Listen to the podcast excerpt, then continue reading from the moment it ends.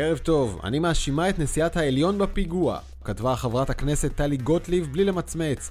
אני מאשימה אותה בתחושת הכאוס בעם ישראל, אני מאשימה אותה בהרס ובפגיעה קשה בדמוקרטיה ובשלטון החוק.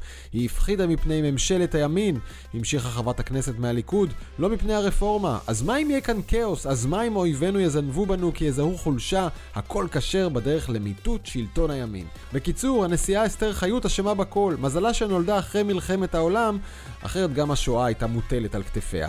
יריב לוין ושמחה רוטמן על משנתם הסדורה לא היו מעזים להוציא טקסט מטורלל כזה ממקלדתם. יש הבדל עצום בין יריבה רעיונית שרוצה כמוך בטובת המדינה אבל בדרך הפוכה, ובין מחבלת וצוררת לשיטת גוטליב. השאלה הלא נכונה היא מדוע גוטליב חושבת כך. השאלה הנכונה היא, איך הגיע אדם כל כך קיצוני ונטול עכבות לעמדת כוח כזו? והתשובה במילה אחת היא התקשורת, הממוסדת והאלגוריתמית, כלומר פייסבוק וטוויטר. עברתי על המשך השרשור של גוטליב בטוויטר. מוזר, הנשיאה חיות לא טרחה להגיב בציוץ משלה. אולי כי לשופטים אין טוויטר. הם עדיין מאמינים שפסקי הדין מדברים במקומם. לא, זה אולי היה נכון כשפסק דין היה פסק דין ולא המלצה בלבד, כשעוד לא תכננו חוקים עוקפים ומתגברים, לפני שהתניעו את ה-D9. אישית, אני מאמין שראוי לתקן אלמנטים מסוימים במערכת המשפט, את הנגוע צריך לרפא, לא לחתוך. אבל כשהרשת מוצפת בשקרים ובספינים נגד השופטים, אין מי שיענה וישיב את האמת על כנה, אי אפשר לדון בכל זה ברצינות. הרשות השופטת דוממת, וגוטליב, היא כבר נישאת על גלי הפופולריות של שקר חדש. שמעתם שהמשטרה רגלה אחרי ראש הממשלה? כן קרה? לא קרה? מה זה משנה? הלייקים והשארינג כבר יביאו אותה אל כס השרה. בעתיד עכשיו, מיד נבדוק כמה כסף כבר עזב את חופי מדינת ישראל מחשש הרפורמה המשפטית. נכיר קצת מקרוב את הדרכים שבהם קמפיינרים ישראלים ממוטטים דמוקרטיות ברחבי העולם, ונבדוק את החלופה הצה"לית לוואטסאפ. בעתיד עכשיו, אני דרור גלוברמן, מתחילים. העתיד עכשיו, איך משתמשים בטכנולוגיה כדי להטות בחירות, כדי לפגום בדמוקרטיה ולהשפיע על מה שקורה במערכות בחירות במדינות שונות מסביב לעולם. את זאת מראה תחקיר דה מרקר שהתפרסם עד כה, יום חמישי, בשני חלקים, ובהם מצביעים על גורמים ישראלים שעוסקים תמורת תשלום בהטיית בחירות וקלקול הדמוקרטיה במדינות רבות מסביב לעולם. אלינו מצטרפים עכשיו פרופסור ענת בן דוד, חוקרת של תקשורת דיגיטלית באוניברסיטה הפתוחה, ערב טוב. ערב טוב. ואחיה שץ, מנכ"ל פייק אה, ריפורטר, אה, שבודק את התערבויות זרות כאלה בזירה הישראלית. ערב טוב, אחיה. ערב טוב. אה, בואו נתחיל רגע מלתאר את התחקיר הזה שנעשה בעיתון דה מרקר של גור מגידו ועומר בן יעקב מהעיתון, ועוד עשרות עיתונאים מחו"ל הם עשו אותו ביחד והגיעו, אם ננסה לשים שורת מסקנה אחת לתחקיר הזה, מה הוא אומר? שוד ושבר. שגורמים ישראלים מקבלים תשלום מבעלי אינטרסים בכל רחבי העולם, הרבה באפריקה, אבל גם במדינות אחרות, כדי להפיץ שמועות, להפיץ שקרים ולקלקל דמוקרטיות ברחבי העולם. אמרתי נכון?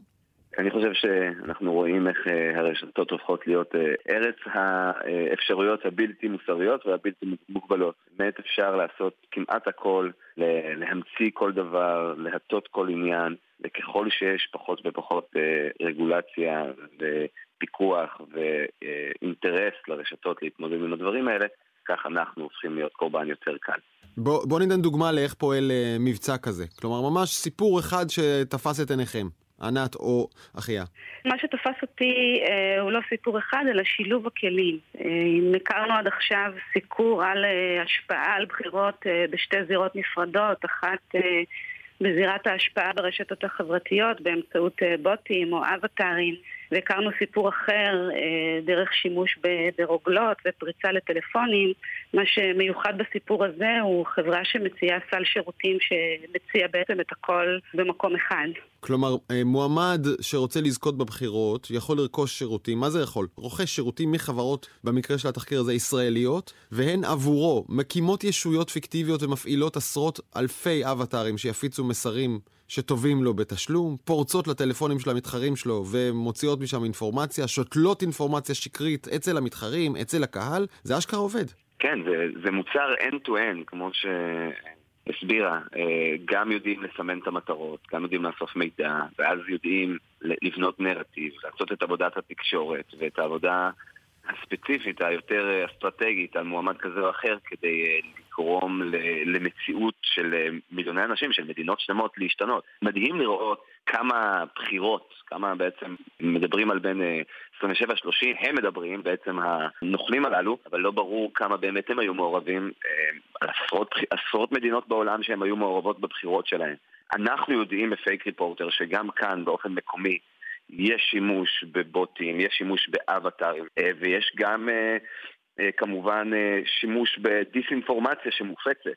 אני די נדהמתי לראות כמה מקומות הנרטיב של גנבת הבחירות וזיופי הבחירות ושיבוש הבחירות אה, הוחדר לציבור ואנחנו יודעים שבמהלך הבחירות גם כאן, אה, בפייק ריפורט אנחנו עוקבים ועקבנו אחרי נרטיבים כאלה של אה, מזייפים וגונבים את הבחירות לציבור שמופצים על ידי הפוליטיקאים עצמם, אה, על ידי המפלג... חלק מהמפלגות, mm-hmm. וזה מאוד מאוד מטריד. הסיבה שצריך לקרוא את התחקיר הזה, אה, שמכונה סוחרי הכאוס, אה, על אף שהזווית הישראלית שלו היא ספקי השירות. נותן כאן סיפור על uh, התערבות בבחירות בישראל, אולי בפרקים נוספים, uh, אבל הסיבה ש, ששווה לקרוא את זה היא כדי להבין את המכניקה, את המנגנון, איך משנים את דעתם של אנשים, איך מפיצים אינפורמציה שקרית או חצי מוטעית באופן מניפולטיבי. אבל אם אתה יכול לקחת את זה באמת לזירה הישראלית ולהסביר לי, השאלה גם אלייך, ענת, אני יודע שאני תומך במועמד מסוים לבחירות, כאן בישראל, בסדר? אני רוצה להצביע ביבי. איך אתם יכולים לבלבל אותי ולשנות את דעתי עם כמה טוויטים? אולי תשנה את דעתך בלי שבכלל אה, תדע שאתה משנה את דעתך. כי ממה שראינו בתחקיר הזה, הרבה מאוד מהפעולות נעשות אה, עוד לפני שמשהו בכלל מגיע לידיעת הציבור. כי אם יש נניח מתמודד שמתחרה במועמד שאתה תומך בו, ופורצים לו לאימייל ושותלים שם איזושהי ראייה מפלילה, שהוא לא יוכל להוכיח אחרת, כי הסקנדל שייווצר מהפרסום של זה יכפיש אותו עוד יותר, והוא פשוט מושך את המועמדות שלו, היא משהו שאתה לא בהכרח רואה בחוץ, אקטיבית באותה מידה. כן, זה נגיד זורק אותי למשהו כמו שקרה אולי לאבי חימי עכשיו? אה, שפתאום מרגע שנהיה מנהיג, סומן כמנהיג אפשרי של ההתנגדות לממשלה, פתאום צצה תלונה. אה, ועכשיו לא ברור האם היה רומן או לא רומן, אה, האם זה בהסכמה או לא בהסכמה, לא משנה כבר, האיש כבר לא רלוונטי. בואו נחשוב גם על הטלפון של גנץ. ממש קצת לפני הבחירות מתפרסם פתאום סיפור שאין לו הוכחות אה, שאפשר להצליב אותם או לאמת אותם, ובהחלט יכול להשפיע על תוצאות בחירות. אני רוצה להגיד משהו דווקא מעניין בטלפון, בעניין של טלפון של גנץ, זה שאנחנו בפייק ריפורטר מצאנו הפצה של חומרים שכביכול הגיעו מהטלפון של גן, שהגיעו בסופו של דבר ממקורות שאנחנו ראינו בהם כמזוהים מאוד עם גורמים זרים וספציפית איראנים. עכשיו, אין לדעת מי באמת עושה את הדברים האלה. זה פשוט משאיר אותנו באמת ובתמים בערפל ובאי ידיעה ובהטלת ספק כללית. ומה שגרוע מזה, זה שהטלת ספק בכל דבר, באותנטיות של חומרים שאנחנו רואים וגם אה, באותנטיות של בחירות, היא דבר שמפרק דמוקרטיות. יודעים את זה הרוסים והאיראנים ולכן הם פועלים מסביב לשעון לייצר את הכאוס הזה ויודעים את זה כל מיני גם גורמים פוליטיקאים כאלה ואחרים אה, כמו שאנחנו רואים גם בכל העולם והם מנצלים את זה כדי לקדם את המטרות שלהם, כדי לגרום לאנשים לא להצביע למועמד כזה או אחר. אז אם אתה שואל אותי על השאלה של אה, אם אני נגיד, נגיד רוצה להצביע ביבי ואיך אני מניע את עצמי מהעניין הזה, יש גם יכולת פשוט לגרום לך לא לתמוך במועמד אחר, אלא פשוט להתייאש ולהגיד שום דבר כבר לא משנה, הכל שקר, ואנחנו רק בהתחלה של כל המופע אימים הזה. כן, ו- וכמו שאמרת, אה, את ההשפעה הזאת אולי לא עשו עליי, מספיק שישכנעו אחוז אחד. 2% מהמצביעים. אנחנו יודעים שבישראל בחירות מוכרעות, ולא רק בישראל, על, על חודם של 2,000-3,000 קולות, 5,000. אז uh, אתה צריך להזיז בסך הכל כמה אנשים uh, מצד זה לצד אחר, אפילו לצד של הימנעות מהצבעה. שוב, אני ממליץ uh, לקרוא את התחקיר הזה על שלל הכלים שבהם משתמשים עד כדי הקמת, אה, וכאן אני מדבר על הפרק מהיום, שמדבר על החברה שהפעילו יועץ התקשורת ליאור חורב, ואיש אגף המודיעין לשעבר רועי בורשטיין, שניהלה מבצעי זיוף ו fake news באפריקה, כולל הקמת אתר תחקירים ברשות עיתונאית פיקטיבית והפצת ידיעות מפי סוכנות ידיעות שאיננה קיימת, שקרים, חצי שקרים, רבע שקרים, כמובן שהם טוענים שהכל אה, נעשה בהתאם לחוק. ואני שואל אתכם, האם נידונו להיות תחת השפעת הכלים האלה בכל מערכת בחירות, בכל מקום מסביב לעולם, משום שאין דרך להגיע אחורה, לזהות מי הפיץ אותם, את המסלול המתוחכם והמפותל של הידיעות והאינטרסים, ועד שלא נסגור את טוויטר ופייסבוק, ולא נעשה את זה, הבחירות ימשיכו להיות מזוהמות על ידי השפעות חיצוניות. אני חושב שיש עוד המון מה לעשות. אנחנו לא הלכנו כמעט, אפילו לא צעד אחד ב... במורד הרגולציה והעבודה שיש למדינות לעשות כדי לייצר מרחב בטוח ודמוקרטי עבור הציבור ברשתות החברתיות ובכלל במרחב הרשתי. חקיקות כאלה, ספציפית בישראל, נעצרות שוב ושוב על ידי פוליטיקאים. באיחוד האירופי עכשיו התחילו אה, לקדם את ה-DSA, את ה-Digital Service Act, מקבץ חוקים שמטרתו לקדם סוג של רגולציה על רשתות חברתיות. האם זה יהיה הפתרון? לא, אבל זה, זה צעד שמתחילים אה, לצעוד אותו לכיוון מקום טוב יותר, ואחריותיות שיצטרכו לקחת הרשתות החברתיות. לצד זה, חשוב לומר, הדברים האלה ככל הנראה ימשיכו להתקיים, וזה מרחב שהוא צריך להתייחס אליו כמו מלחמה. ואנחנו כל הזמן צריכים למגן את עצמנו, והצד השני כל הזמן ישכלל את דרכיו. אחד הדברים שאנחנו למדנו בפייק ריפורטר זה שללמוד איך לקרוא מידע, ללמוד בצורה אה, חכמה, אה, עין, עין, עם עין בוחנת, מה המידע שנמצא מולי, זה דבר שעוזר, מחסן את הציבור מפני אה, מבצעי השפעה כאלה. ככל שאנחנו כציבור נדע יותר, באופן יותר חכם אה, לקרוא את הרשת, אנחנו נדע להגן על עצמנו, ובתקווה, אם נלחץ את המדינות ואת הרשתות אה, הגדולות, אז אולי גם נוכל לק... שהם ייקחו את האחריות מהצד שלהם. אני חייב לשאול את שניכם, אולי נתחיל איתך ענת, האם לדעתך המצב בישראל, כמות ההשפעה הזרה שאנחנו רואים בפיד שלנו הישראלי, היא פעוטה יותר או גבוהה יותר יחסית למדינות שמופיעות כאן בתחקיר?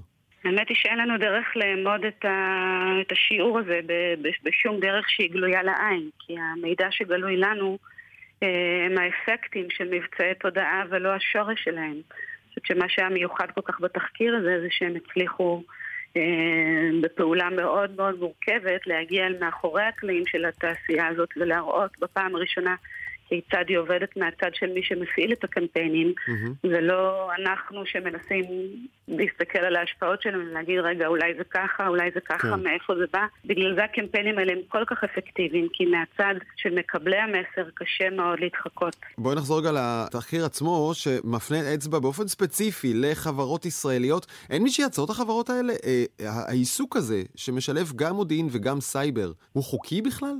אני הבנתי שכרגע כן. ואני מקווה שבקרוב לא.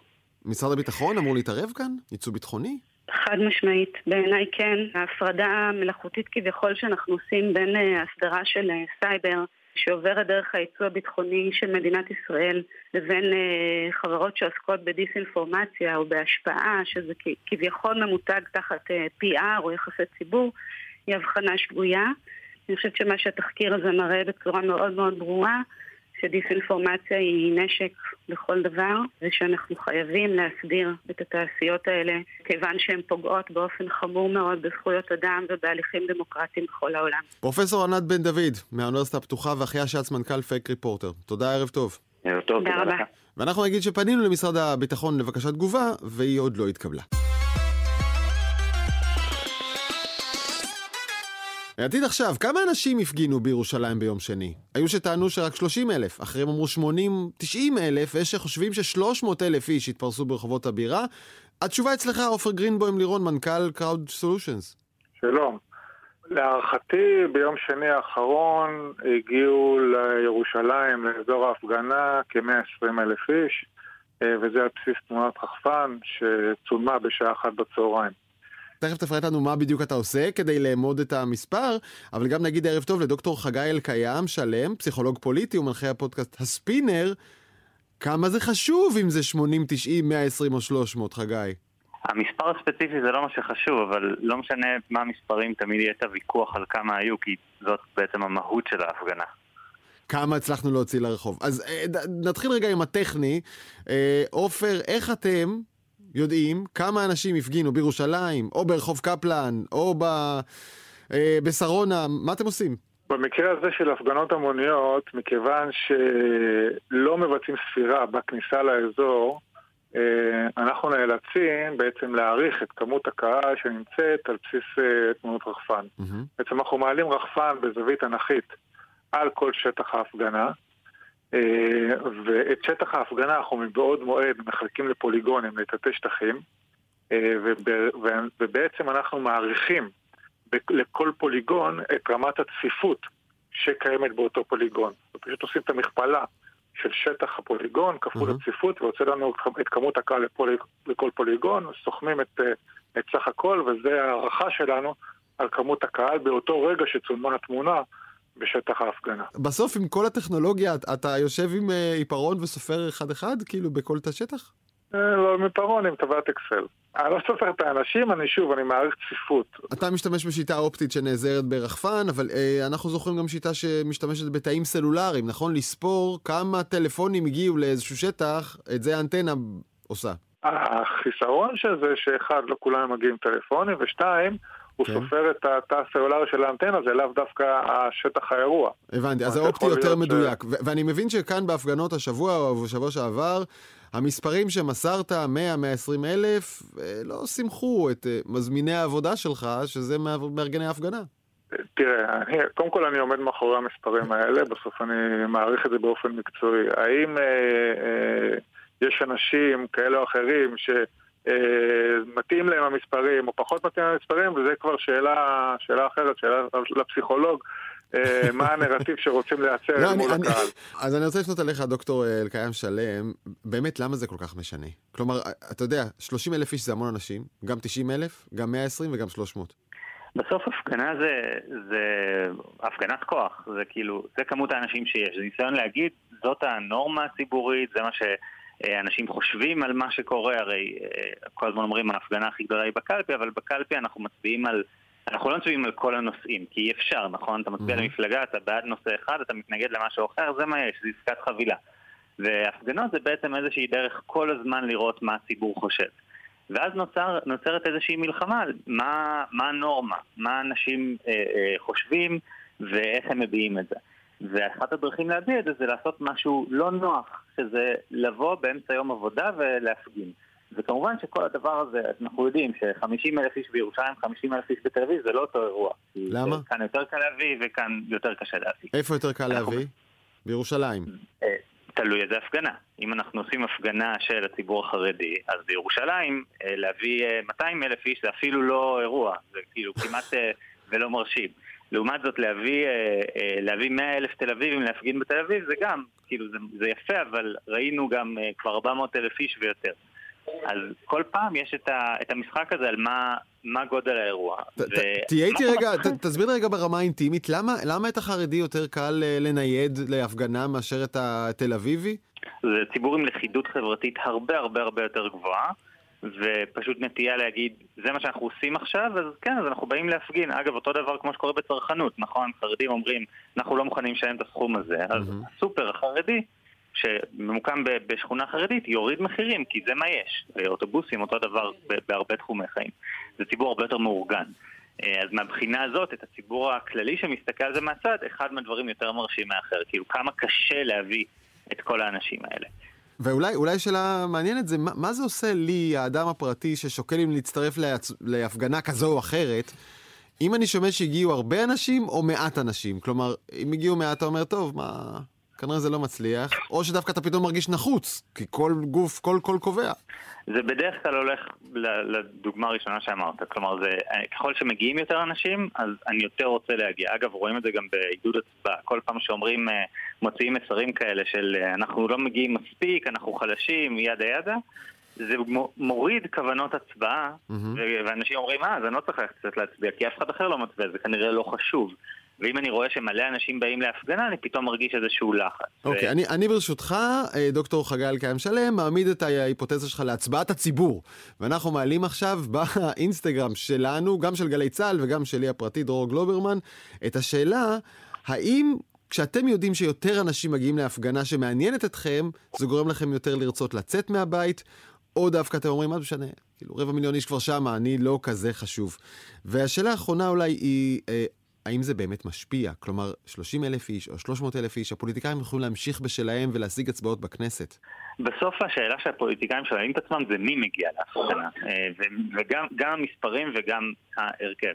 אז מהבחינה הזאת, כשמגיעים כבר למספרים של 300 אלף איש, 400 אלף איש, מספרים כאלה, אז הפוליטיקאים כבר מתחילים להרגיש, רגע, זה, זה לא האנשים שלהם, של צד אחד או משהו כזה, זה מתחיל להתרחב.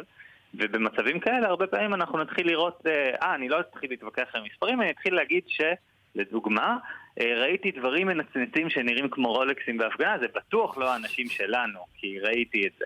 המטרה היא לשדר גם לעצמי, גם לנסות להרגיע את עצמי וגם לציבור, לא, לא, זה, זה מיעוט, זה, זה קבוצה לא מייצגת, אז אני לא צריך להקשיב להם. אוקיי. אבל במספרים גדולים נהיה יותר קשה. אתה רפררת כאן לאמירה של דודי אמסלם שהוא ראה מרצדסים ורולקסים, שדווקא אני חושד שעבדה נגד האינטרס שלו, כי אני לא מכיר כל כך הרבה הייטקיסטים עם רולקס, אז אם יש שם רולקסים זה לא שלהם.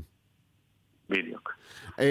עופר גרינבוים לירון, מנכ"ל קראוד סולושנס, דוקטור חגל קיים שלם, תודה רבה לכם. תודה רבה. עתיד עכשיו, האם המכונית האוטונומית של טסלה באמת בטוחה לשימוש? לפי תשדיר שהופץ בספוט הפרסומת הנחשב בעולם, הסופרבול, ממש ממש לא. קבוצת The Dawn Project האמריקאית שמקדמת בטיחות השקיעה 600 אלף דולר בשידור פרסומת בודדת, שנועדה להפחיד אותנו מפני האסונות שהמכונית האוטונומית של טסלה עלולה לגרום. הדיווח של עומר עזרן, כתבתנו לענייני טכנולוגיה. כן, דרור, אז חוץ מאריאנה, יש עוד מישהו שגנב את ההצגה לשחקנים בסופרבול, חברת טסלה של המיליארדר אילון מאסק, והיא אפילו לא הוציאה על זה כסף. הפרסומות מוכרות בין היתר בגלל יוקרתן ומחירן הגבוה, וגם פה המחיר לא אכזב, עלותה של חצי הדקה הזו מוערכת בכ-600 אלף דולר. ומה ראו עשרות מיליוני צופי הפוטבול ברחבי העולם? בסרטון רואים תיאור די גרפי של בובת ילד על סקייטבורד שחוצה כביש, בזמן שמכונית טסלה דורסת אותו. הוא מתאר תרחישים נוספים כמו חוסר שליטה בעיקולים, התנגשות בעגלת ילדים והתעלמות משלטים. המטרה של מסע ההפחדה הזה שיצרה קבוצת The Dawn Project היא לטענתה להפוך מערכות ממוחשבות לבטוחות יותר עבור האנושות, חששות שכבר עלו בעבר בהקשר לרכבים של טסלה. בחברה שלחו מכתב בו ביקשו להפסיק את ההשמצות, אבל כמו שאנחנו מכירים את אילון מאסק, אולי כדאי לצפות לתגובה חריפה יותר, או לפחות לציוץ. עתיד עכשיו, לפני כמה שבועות דיברנו כאן קצת בזעזוע על השימוש האינטנסיבי של חיילי צה"ל בסדיר ובמילואים בוואטסאפ, גם לצרכים מנהלתיים סטנדרטיים, אבל גם ממש לצרכים מבצעיים גרדה, ממש בתוך מבצע להעברת תמונות ופקודות בזמן אמת. ואנחנו רוצים לומר עכשיו ערב טוב לאלוף משנה אלי בירנבאום, מפקד יחידת מצפן, שאחראי, בין היתר, על מה שיחליף את וואטסאפ בתוך צה"ל. ערב טוב, אלוף משנה בירנבאום. היי דרור, ערב טוב. בוא נתחיל מלדבר רגע על המערכות שכבר היום אתם מפעילים, כמובן גם במישור התקשורתי בין החיילים, אבל גם מערכות הרבה יותר עמוקות אה, ואסטרטגיות. אבל באמת מהשאלה הפשוטה, האם לצה"ל יש תחליף לוואטסאפ שהחיילים משתמשים בו אה, באופן כל כך אינטנסיבי ומבצעי? אז תראה, זו באמת שאלה מצוינת. אני חושב שצריך לעשות הבחנה בין השימושים, וצריך להגיד את האמת, הרי הוואטסאפ באמת נמצא לכל אחד מאיתנו בכיס ובטלפון, והוא הרבה יותר נגיש וזמין. עם כל בעיות ביטחון המידע שזה עושה, אנחנו מבינים שהדבר הזה הוא קיים. כן. במקומות בהם הסיווג הוא יותר מורכב והאופרציה המבצעית יותר מסובכת, לטובת הדברים האלה פיתחנו אפליקציה שנקראת הצ'אט המבצעי. דומה מאוד במהותה לוואטסאפ, רק שהיא יושבת על טלפון מסווג צה"לי, ועליה אפשר לנהל בדיוק את אותו שיח. בעצם היכולת לקיים שיחה ברמת סודי ביותר, על גבי הפלטפורמה הזאת, שהיא בעצם פלטפורמה צה"לית שלנו, של יחידת לוטם באגף התקשוב, והיא קיימת בכל צה"ל, מהרמטכ"ל ועד אה, אחרון המ"פים. מהרמטכ"ל ועד אחרון המ"פים. כן, כן, קיימת כבר עכשיו. רגע, עכשיו זו נקודה מאוד חשובה מה שאמרת. מהרמטכ"ל ועד אחרון המ"פים, זה, זה כמובן יכולת תקשורת משמעותית. הבעיה, ואת זה נשמע מהחיילים ממש מדרגי השטח, היא שזה באמת נעצר במ"פים, ולפעמים הכוח שיוצא זה חיילים זוטרים, ולהם אין מכשיר כזה, וגם כשיש... אז לפעמים הוא לא קולט, כך אמרו לי, ולפעמים זה פשוט הנוחות. הם רגילים להשתמש בוואטסאפ, לא נורא ביניהם אם תמונת אותו חשוד או תמונת אותו מעצר עוברת למעלה אל החמ"ל דרך הטלפון הצה"לי או דרך וואטסאפ. המטרה שלי כמי שאמור להביא את החדשנות לארגון היא לזהות בעיות כאלה ולנסות לפתור אותן, ואתה צודק, יש גזרות שבהן מי שיוצא לפעילות הם חיילים ולא קצינים, כאלה שעושים מעצרים ודברים כאלה. ולהם אנחנו מתכוונים לתת פתרון ממש בתקופה הקרובה על גבי פלטפורמה בסיווג עוד יותר נמוך mm-hmm. מהסלולר הצבאי, שתאפשר להם צ'אט שיגיע ממש, לא יודע אם להגיד עד אחרון החיילים, אבל בתפוצה הרבה יותר רחבה. כן. ותאפשר שיח ברמת סיווג טיפה יותר גבוהה מהבלמ"ס שיש לנו בטלפון האזרחי. כן. אבל בסוף בסוף אני לא יודע להתגבר על החייל שהולך עם הטלפון שלו. זה צריך להפעיל הרבה שיקול דעת. כן. יש דברים שלא נוכל להתגבר עליהם אף פעם.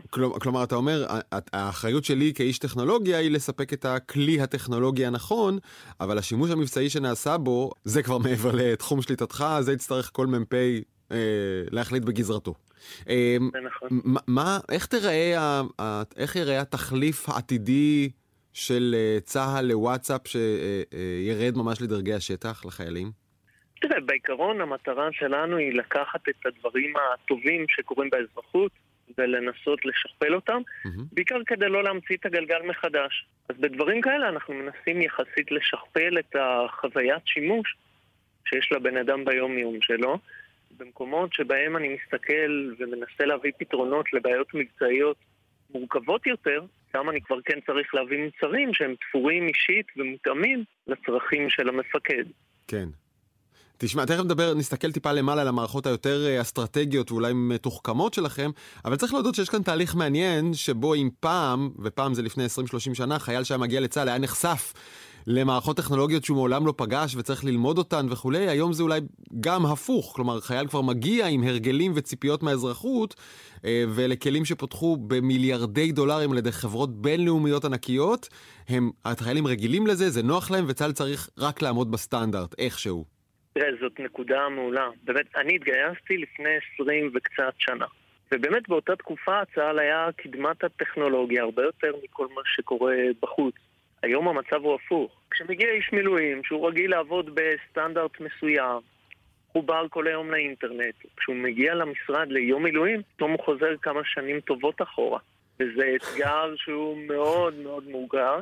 כן. אני אוכל לספר לך, לא יודע אם אני מחדש לך, אתה בכל זאת אה, בעניינים, אבל אני שומע מהרבה חיילי מילואים שזה נורא מתסכל אותם, הצורך להתבסס על הטלפון הפרטי שלהם ועל המחשב והלפטופ הפרטי שלהם, זה כאילו הסכמה כזאת בשתיקה, אתה חייב להביא אותם מהבית, כי אחרת אנחנו לא נצליח פה לתפקד. קצת כמו המכונית המגויסת של לפני 50 שנה.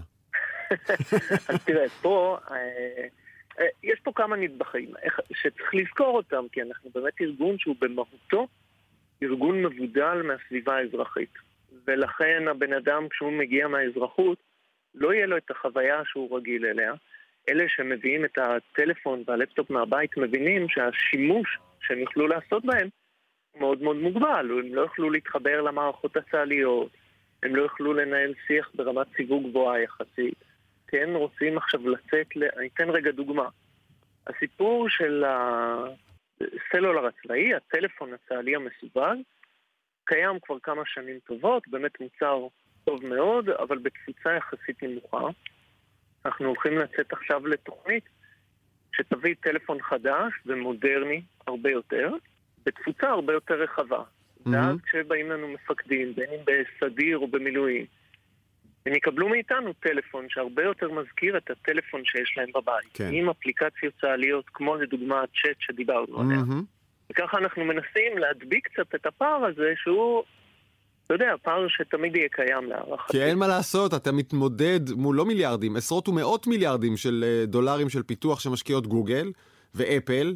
ומטא שהיא פייסבוק, ואת זה להביס מתוך צה"ל יהיה קצת קשה, אבל בוא נדבר רגע על דברים שיש רק בצה"ל, כמו מאסטרו, כמו מערכת דרור, אלה דברים טיפה יותר מתוחכמים, מה הם עושים? מערכת דרור, מערכת שאנחנו מביאים אה, למפקדי החטיבות ומפקדי האוגדות, במטרה לייצר להם הערכת מצב שמבוססת על כל המידע שנאסף אצלם בגזרה. הסיפור כאן מתחיל לפני כמה שנים, כשהמנהלות המוצר שלי ביחידה יוצאות לסיורים אה, באחת האוגדות, ומבינות שתהליך שמירת הידע שלהם מבוסס על מחברות ועל דפים ודברים כאלה, נכנסות להערכת מצב של מפקד האוגדה, רואות איך הדבר הזה מתנהל, ומבינות שאפשר לעשות פה דברים בצורה הרבה יותר חכמה. זאת אומרת, מספיק שנאגור עבורם את ההיסטוריה, נבין מה מעניין את המפקד, איזה שאלה מבצעית מטרידה אותו, ונייצר לו את כל הדברים האלה על ידי המכונה.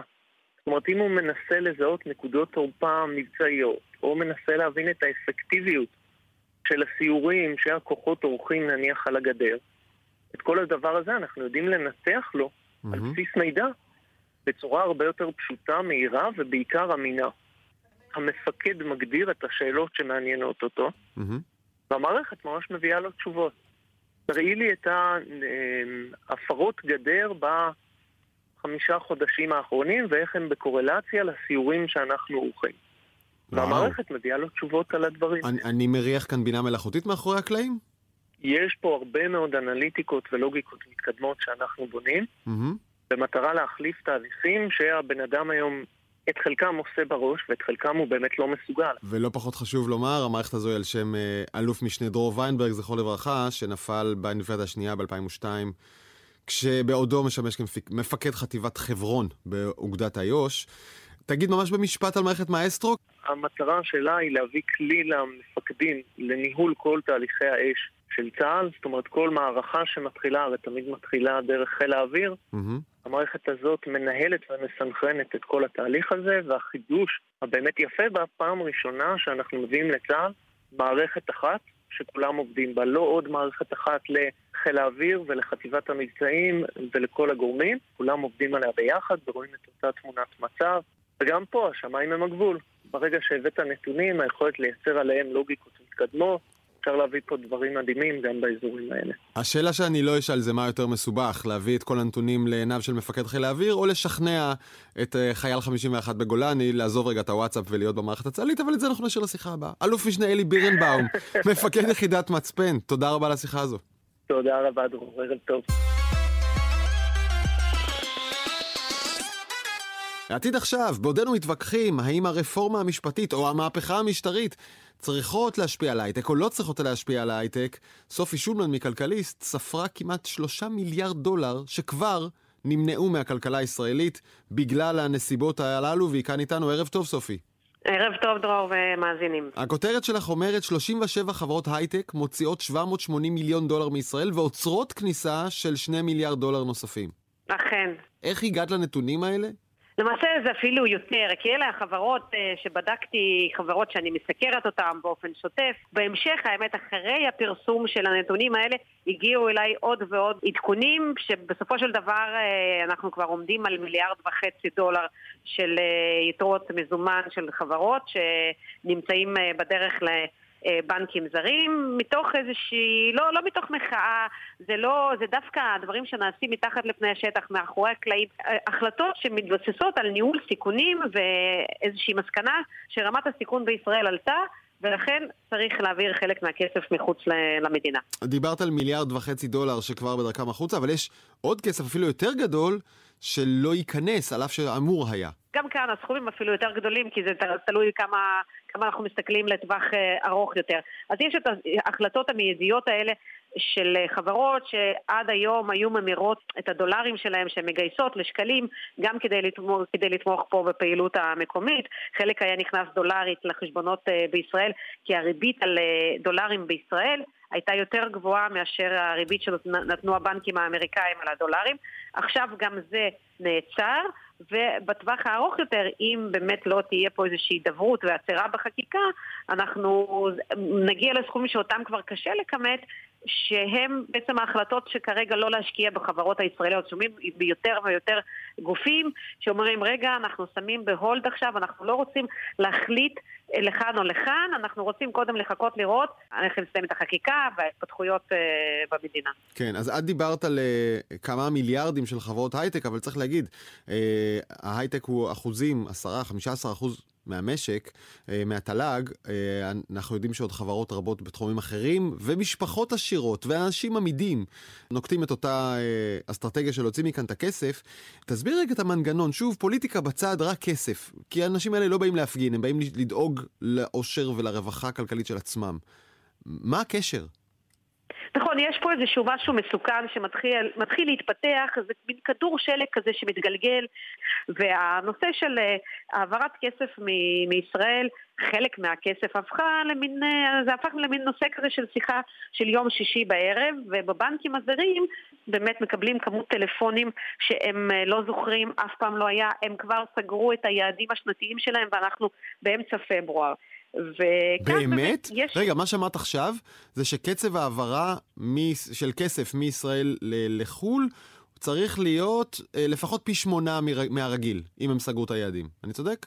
כן, משהו כזה. ותראה, רואים את זה, רואים את זה גם בשער השקל מול הדולר, השקל נחלש בשבועיים האחרונים. משום שאנשים מוכרים שקלים ו- וקונים דולרים ומוציאים אותם החוצה? וקונים דולרים. אנחנו רואים, מי שאין לו מיליון דולר נזיל, ולא יכול לפתוח חשבון בנק אה, בזר, אז הוא אומר, אוקיי, איך אני מקטין קצת את החשיפה לחוסר היציבות הזה, אני מעביר את הפנסיה שלי או את הקרן השתלמות למסלול שהוא, שהוא צמוד לנכסים בחו"ל, נגיד ל-S&P 500 או גם דולרית. כי אולי הבורסה תקרוס, ולמה, ולמה שהפנסיה שלי תהיה צמודה לבורסה הישראלית שאולי בסכנה? זה, זה אפילו לא רק הבורסה תקרוס, הכלכלה פה, אם, אם התהליך הזה יימשך, הכלכלה לא הולכת למקום טוב, אפילו מספיק, ההיחלשות של השקל מספיקה כדי לייקר את המוצרים המיובאים, האינפלציה שראינו אתמול את המדד גם ככה עוד לא נרגעת, היא תזנק עוד יותר, הריביות יעלו עוד יותר, המשכנתאות יהיו עוד יותר יקרות, אנחנו נלך למיתון, אף אחד לא רוצה להיות אה, חשוף למשק כזה, המעבר משגשוג למיתון אם, אה, כשנעשות טעויות של אה, מדיניות הוא מאוד מהיר. את אומרת ההיסטריה היא לא רק היסטריה לשמה, היא מעוגנת בעצם השינויים המשפטיים, הם אלה שמחוללים את הזעזוע העסקי. בואי נדבר רגע ממש במילה על מה שקורה בגוגל, שבה הפיטורים מהעולם גם מגיעים כאן לארץ. כן, הם הגיעו בשבוע האחרון גם לכאן, אחרי איזשהו עיכוב קל. הנה, צריכים להגיד תודה בכל זאת לחוקי העבודה בישראל, שהם שונים מאוד מאלה שבארצות הברית. אתה לא יכול להתעורר פה בבוקר ולמצוא אה, מייל שנשלח אליך בלילה בעצם שפוטרת וכל ה... כמה ישראלים אבל מאבדים את אה, משלח ידם, את מטה לחמם? אה, על פי הערכות זה בפרופורציה, גוגל בסך הכל אמרה שהיא תפטר 6% מכוח האדם, ההערכה היא שזה בערך באותו יחס אה, כמו בחו"ל, אז אנחנו כרגע יודעים על אה, כמה עשרות עובדים. מתוך משהו כמו אלפיים עובדים של אה, גוגל בישראל. Mm-hmm. לא יודעים בדיוק עוד באיזה מחלקות, מחלקות אבל כנראה הנוס... החטיבה של ווייז, שגם ככה כבר היו שם חריקות ואיחוד עם גוגל מפס, כן. חושבים שזו הפעילות כנראה שתספוג את הפגיעה המשמעותית ו- ביותר. וזה בתוך הקשר של פיטורים נרחבים בכל החברות הרב-לאומיות. אה, וגם בחברות ישראליות. אה, סופי שולמן, היום אה, הבאת לנו רק חדשות לא משמחות במיוחד, אבל אני אאחל לך בכל כן, זאת. נק... שיהיה לך ערב טוב. נקווה למשהו יותר אופטימי, ושיהיה ערב מצוין, תודה רבה. ואנחנו שאלנו את גוגל האם מדובר באירוע פיטורים יחיד, או שמתוכננים גם פיטורים בעתיד, והם סרבו להגיב. ובאותו עניין של הרפורמה המשפטית והשפעותיה על ההייטק ועל הכלכלה הישראלית, אני רוצה לומר ערב טוב למולי עדן, לשעבר נשיא אינטל ישראל. ערב טוב מולי. ערב טוב דרור. עוד מעט אני אשתמש בשירותיך כפרשן מיוחד לענייני אינטל, אה, אבל אם אפשר קודם את אה, התייחסותך אה, לאותה שאלה שעומדת על הפרק. האם הנהירה של גם חברות וגם משקיעים החוצה מישראל, או תחילתה של נהירה כזאת, זו פשוט תגובת עדר אחד לשני וחשש שמתפשט דרך התקשורת, או שזהו חשש לגיטימי שמעוגן פשוט בשינויים עצמם? אני חושב שכן וכן. זאת אומרת, ללא שום ספק החשש הוא חשש מאוד לגיטימי. מישהו חושש, ובואו לא נתווכח אם כן או לא, אם יהיה ירידה בדירוג אשראי או לא תהיה, תהיה ירידה בדירוג אשראי, אם מישהו חושב שתהיה השתלטות על בית המשפט העליון, אם אנשים חושבים שבעתיד הקרוב השקל ייחלש בגלל ההתנהלות הזו, אז זה לגיטימי לקחת ולעבור משקלים לדולרים. תשמע, אני, אני שומע הרבה, הרבה אנשים מהצד השני אה, שתומכים אולי אה, במהלכים האלה, ואומרים, אנחנו לא מבינים אתכם. אתם לא ישראלים? לא אכפת לכם מכלכלת ישראל? ברגע שמשהו לא עובד כפי שאתם חושבים שצריך להיות, אז אתם מאיימים מיד לקחת מכאן את הכסף שלכם ואת העסקים שלכם ולפגוע כמעט בכוונת מכוון בכלכלה הישראלית? יש דבר אחד שאני אשמח, שבעוד שנה אתה תעלה אותי לד... לשיחה ברדיו, תקליט את השיחה הזו ותראה, מולי, אתה יודע מה, אתה היית פרנואיד, כל מה שאמרת לא יתממש. אבל קיים סיכוי סביר או סיפור קטן שהוא לא יתממש בגלל חלק מהתגובות. ולכן אני חושב שחלק גדול מהאנשים שמתריעים עושים את זה באמת מתוך רצון שזה לא יקרה ולא נגיע למצב הזה כי המצב הזה הוא די עצוב.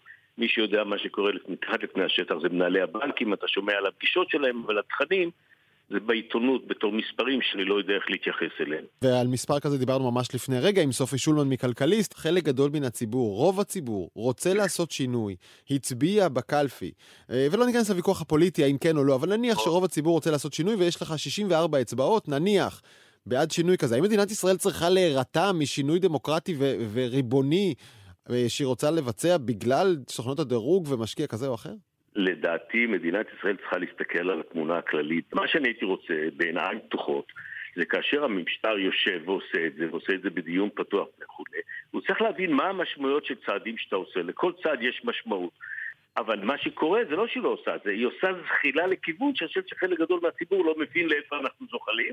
ויש הרבה את האנלוגיות של פולין והונגריה. אתה מזדהה עם האנלוגיות הללו, שאנחנו הולכים בכיוון של אה, פולין והונגריה לכיוון צמצום הדמוקרטיה, וכיוצא מזה אני, פגיעה כלכלית. אני מתפלל שמשני הצדדים, ואני אומר את זה משני הצדדים, אנחנו נחכים לשבת באותם חדרים ולהגיע לאיזשהו קו ביניים, זה לא רק נזק כלכלי, נזק כלכלי זה נזק אדיר מצד אחד, יש לנו נזק חברתי, יש לנו שסעים, יש לנו דברים אדירים, שהייתי מצפה מאנשים שמייצגים את העם ומקבלי ההחלטות, לקחת אותם בחשבון, כי אין לנו ארץ אחרת. רק אה, אולי זה הזמן הנכון להגיד שביקשנו גם השבוע מניר ברקת, שר הכלכלה והייטקיסט בכיר ואיש עסקים מנוסה, אה, לעלות לשיחה הזאת ולהגיב מנקודת ראותה של הממשלה ושל הליכוד, אה, וגם השבוע הוא סירב לבקשתנו. מולי, בוא נדבר רגע על אינטל. רגע, ותן לי אפילו להוסיף. אני ברקת ראיתי בתור ממשיך דרכו של ביבי. במשך הרבה זמן, אמנם לא עבדנו הרבה צמוד, אבל אנחנו מכירים, אבל ברגע שראיתי אותו במופע אימים על אה, מדרגות בית המשפט העליון, וברגע שראיתי אותו עם השלישייה שמנסה להסביר שאין כאן שום בעיה, הכל אפשר להביר, להגיד על ברקת. כלכלה הוא מבין, אבל 400 אנשי, אנשי כלכלה שמדברים, וחתני בית בפרס נובל, ודרשוביץ וכל אלה, והוא יושב שם, קשה לי להבין את ניר ברקת, אני בטוח שלא קל לו, והוא יצטרך בשלב מסוים להסביר את ההתנהלות שלו. מה אתה חושב שעובר עליו? הוא, הוא חושב נגד ומפחד לא. לצאת? כי שמעתי אותו בריאיון אחר, אה, אה, מחזק את הצעדים הללו וטוען לא. שההשפעה הכלכלית שלהם לא תהיה כפי שאתה ו- ואחרים טוענים. מה עובר עליו? זו שאלה שאתה צריך לשאול אותו ולא, כי אני לא פסיכולוג ואני לא אלך לפרשן אנשים. אבל ישנם שני אנשים שאני אמרתי שאני לא סולח להם, כי אני בטוח שהם מבינים מה עושים. אחד מהם זה ברקת, ושני זה ביבי. ביבי הוא כלכלן, ביבי מבין בדיוק מה, מה השפעות מסיבותיו עמו הוא נוטה להמשיך את זה, או שהוא נסחט, או שהוא מורץ, או משהו, אני לא יודע, אבל אין לי שום ספק שהוא מבין את המשמעויות, ואין לי שום ספק שברקת מבין את המשמעויות, הוא היה איש הון סיכון. טוב, אנחנו ננסה שוב לקבל את התייחסותו לשיחה הזאת, בכל זאת הוא בנקודה אה, אה, חשובה לענייננו. ועכשיו אני רוצה לשאול אותך אה, לעניין אינטל עצמה. אינטל, אנשים אולי לא זוכרים, היא המעסיק הפרטי הגדול בישראל, אחת מהיצואניות הכי חשובות שיש לנו כאן, עם המפעלים ומרכזי הפיתוח. לא, תגיד, אל, אל תתבייש, את יצאה שנה שעברה למעלה מ-11.1 מיליארד דולר. כן, אנשים לא מבינים שזה חלק חשוב מהכלכלה הלאומית של ישראל, זה לא עוד חברה. אה, הוא מעסיקה כאן, אם אינני טועה, 14 אלף איש. אה, והיא דחתה פגישת השקעות בישראל, כך לפי הדיווחים, דחתה פגישת השקעות בגלל המצב הפוליטי, וכשאומרים דחתה זה לא כי למישהו היה בדיוק אה, שיננית. קודם כל אני רוצה לציין שאני פרשתי באינטל לפני חמש שנים, אני לא הייתי שותף להחלטה הזו, בוודאי שאני לא מייצג לא את אינטל ישראל ולא את אינטל העולמית. Mm-hmm. קודם כל אינטל היא חברה, ככל חברה רב-לאומית, לא הגיעה לישראל ממניעים ציוניים, היא הגיעה לישראל מתוך הכרה ביכולת, יצירתיות לא נורמלית של מדינה, חוסן כלכלי של המדינה, כל מקום מסתכלו על המדינה בתור מדינה שיש לה יציבות פוליטית, יש לה מערכות רגולטוריות ויש לה מערכת משפט עצמאי. עכשיו, חשוב להבין את זה. לאורך כל שנותיה של אינטל, אנחנו תמיד עבדנו בשיתוף פעולה מלא עם כל ממשלה בישראל, אינטל לא מתערב במדיניות פוליטית של מדינות שבהן הם נמצא, הוא מנסה לעבוד עם אותה ממשלה. אני אישית, עוד פעם, אני אישית מניח שאינטל דחתה את הפגישה, מאחר והיא לא הייתה רוצה להיסחף למרכז הוויכוח הפוליטי בישראל, ולפתוח את מהדורת החדשות הבאה בנערכו דיונים על הרחבת פעילותה של אינטל בארץ, ענף ההייטק ממשיך לצמוח, או כל מיני ספינים תקשורתיים אחרים. כלומר, ההנחה שלי זה לא שאינטל הפסיקה את הדברים האלה, היא דחתה, אמרה זה לא הזמן הנכון.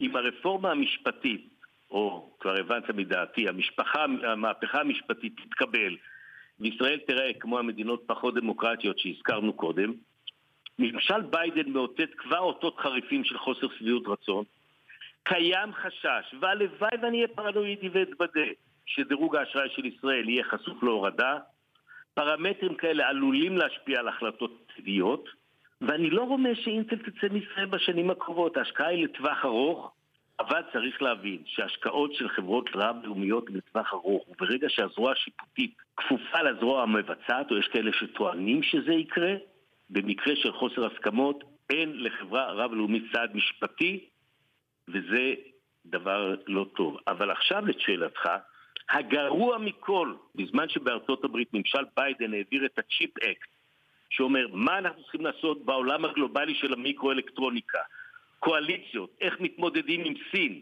נערכים ברגע זה הסכמים לשיתוף פעולה בעולם המיקרואלקטרוניקה בין אינטל לגרמניה, נחתמים הסכמים במיליארדי דולר וישראל מתווכחת בינה לבין עצמה על עתיד ההייטק בארץ.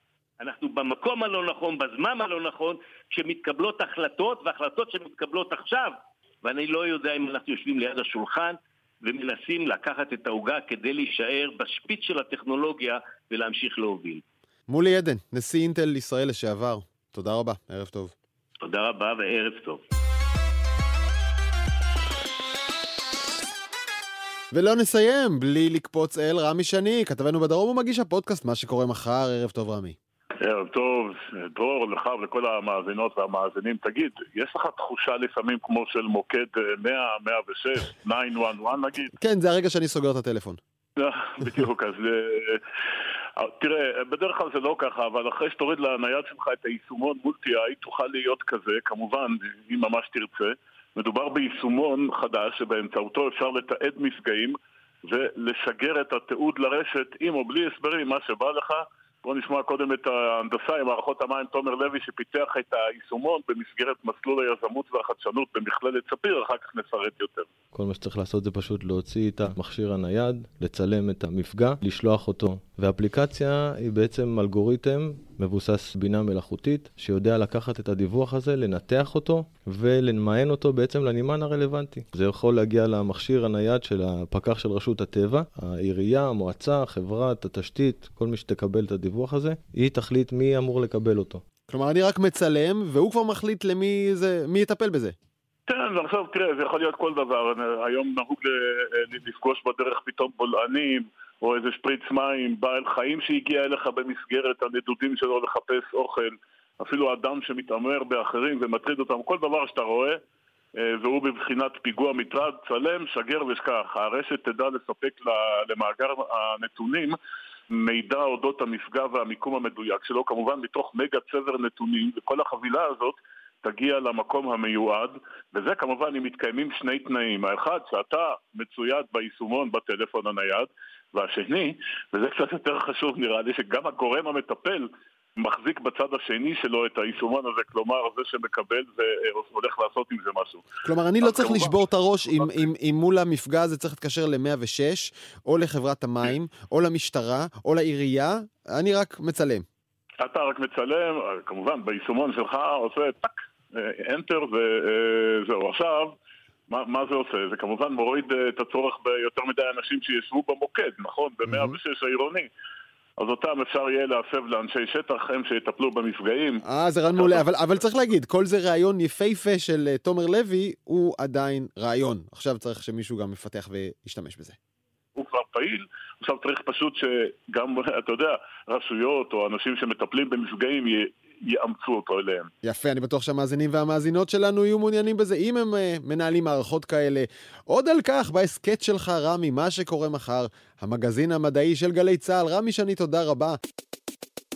עד כאן העתיד עכשיו, ערכה אביב פוגל, הפיקו, פרח בר גולדפר ועשאל פלד, על הביצוע הטכני אורי דהן ונדב דור. אני, דרור גלוברמן, אתם מוזמנים לשמוע אותנו מתי ואיך שבא לכם, בספוטיפיי, באפל פודקאסט, בכל הפלטפורמות הללו. אני זמין להערות ולהצעות בדרור גלוברמן בטוויטר. יאללה ביי.